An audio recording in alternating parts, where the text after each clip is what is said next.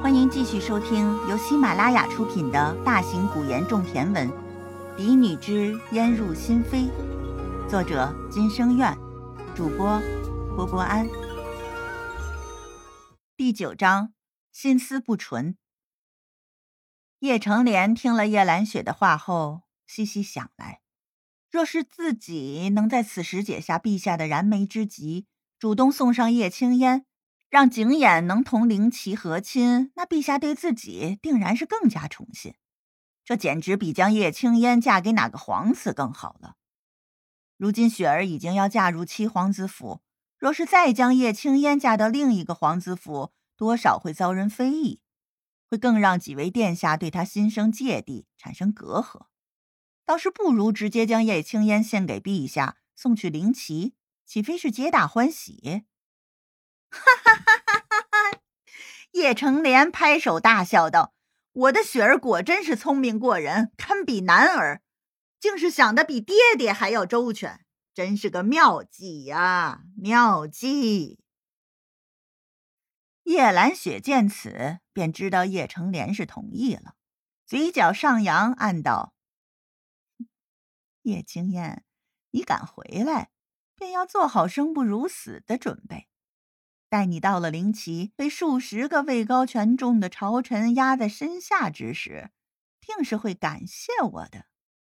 随后，叶成莲说道：“此事爹爹会征询一番，只是这几日你们便躲着他些吧。”叶成莲看向孙姨娘说道：“你将房间里这些个从新泽院搬来的东西都派人搬回去吧。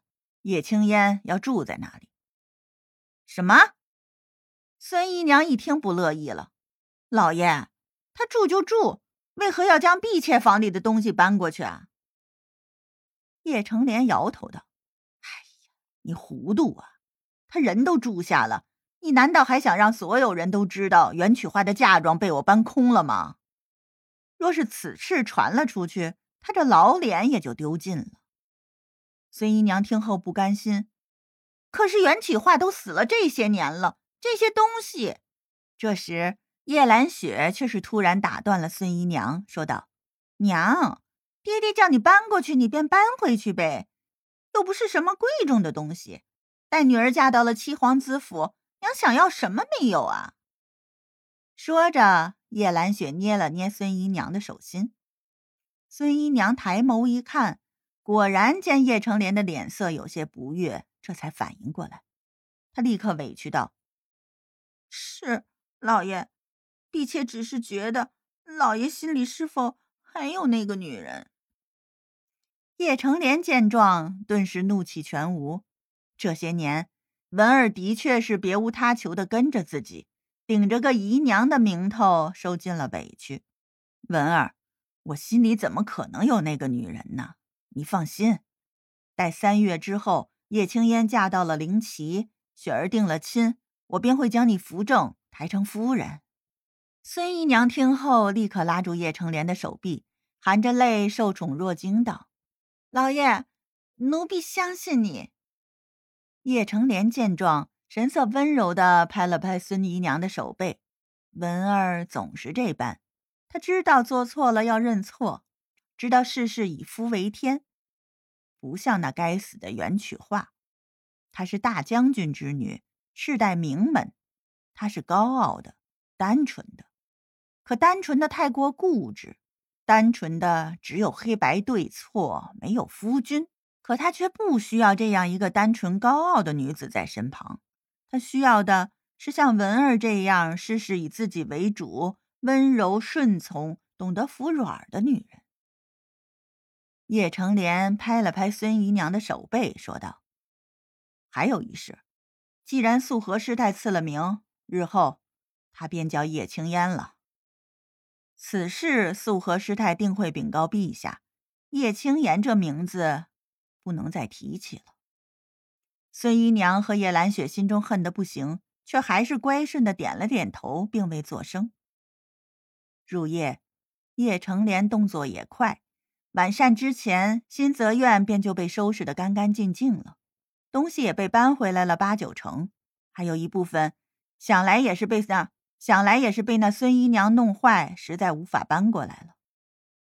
叶青烟坐在新泽院的石凳上，看着星空点点，思绪不明。回到新泽院以后，他便越发频繁的想起儿时之事和八年前那死过一次的经历，心绪也越发的不得安稳。想来这几夜是无法安眠了。第二日一早，早朝。龙椅之上，一名男子年近五十，眉宇之间意气风发，中气十足，便是景琰的皇帝陛下。景琰帝坐在上首，看向叶连城，说道：“叶爱卿，昨日素和师太进宫，将叶大小姐回府之事已经告知朕了，朕还未恭喜你呢。”叶成莲立刻上前一步，说道：“多谢陛下。”小女受陛下庇护，景琰庇护，受素和师太恩泽，竟是安然无恙，实在是微臣之幸。景琰皇帝点点头。据素和师太所说，这叶大小姐是天之娇女，命格甚至在凤命之上，将会是景琰的贵人。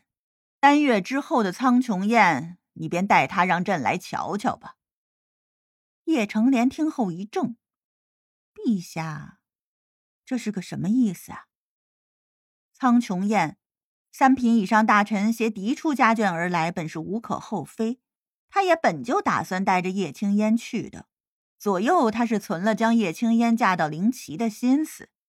可如今陛下竟然亲自提及了此事，是同自己一样，也想将叶青烟嫁到灵奇，还是？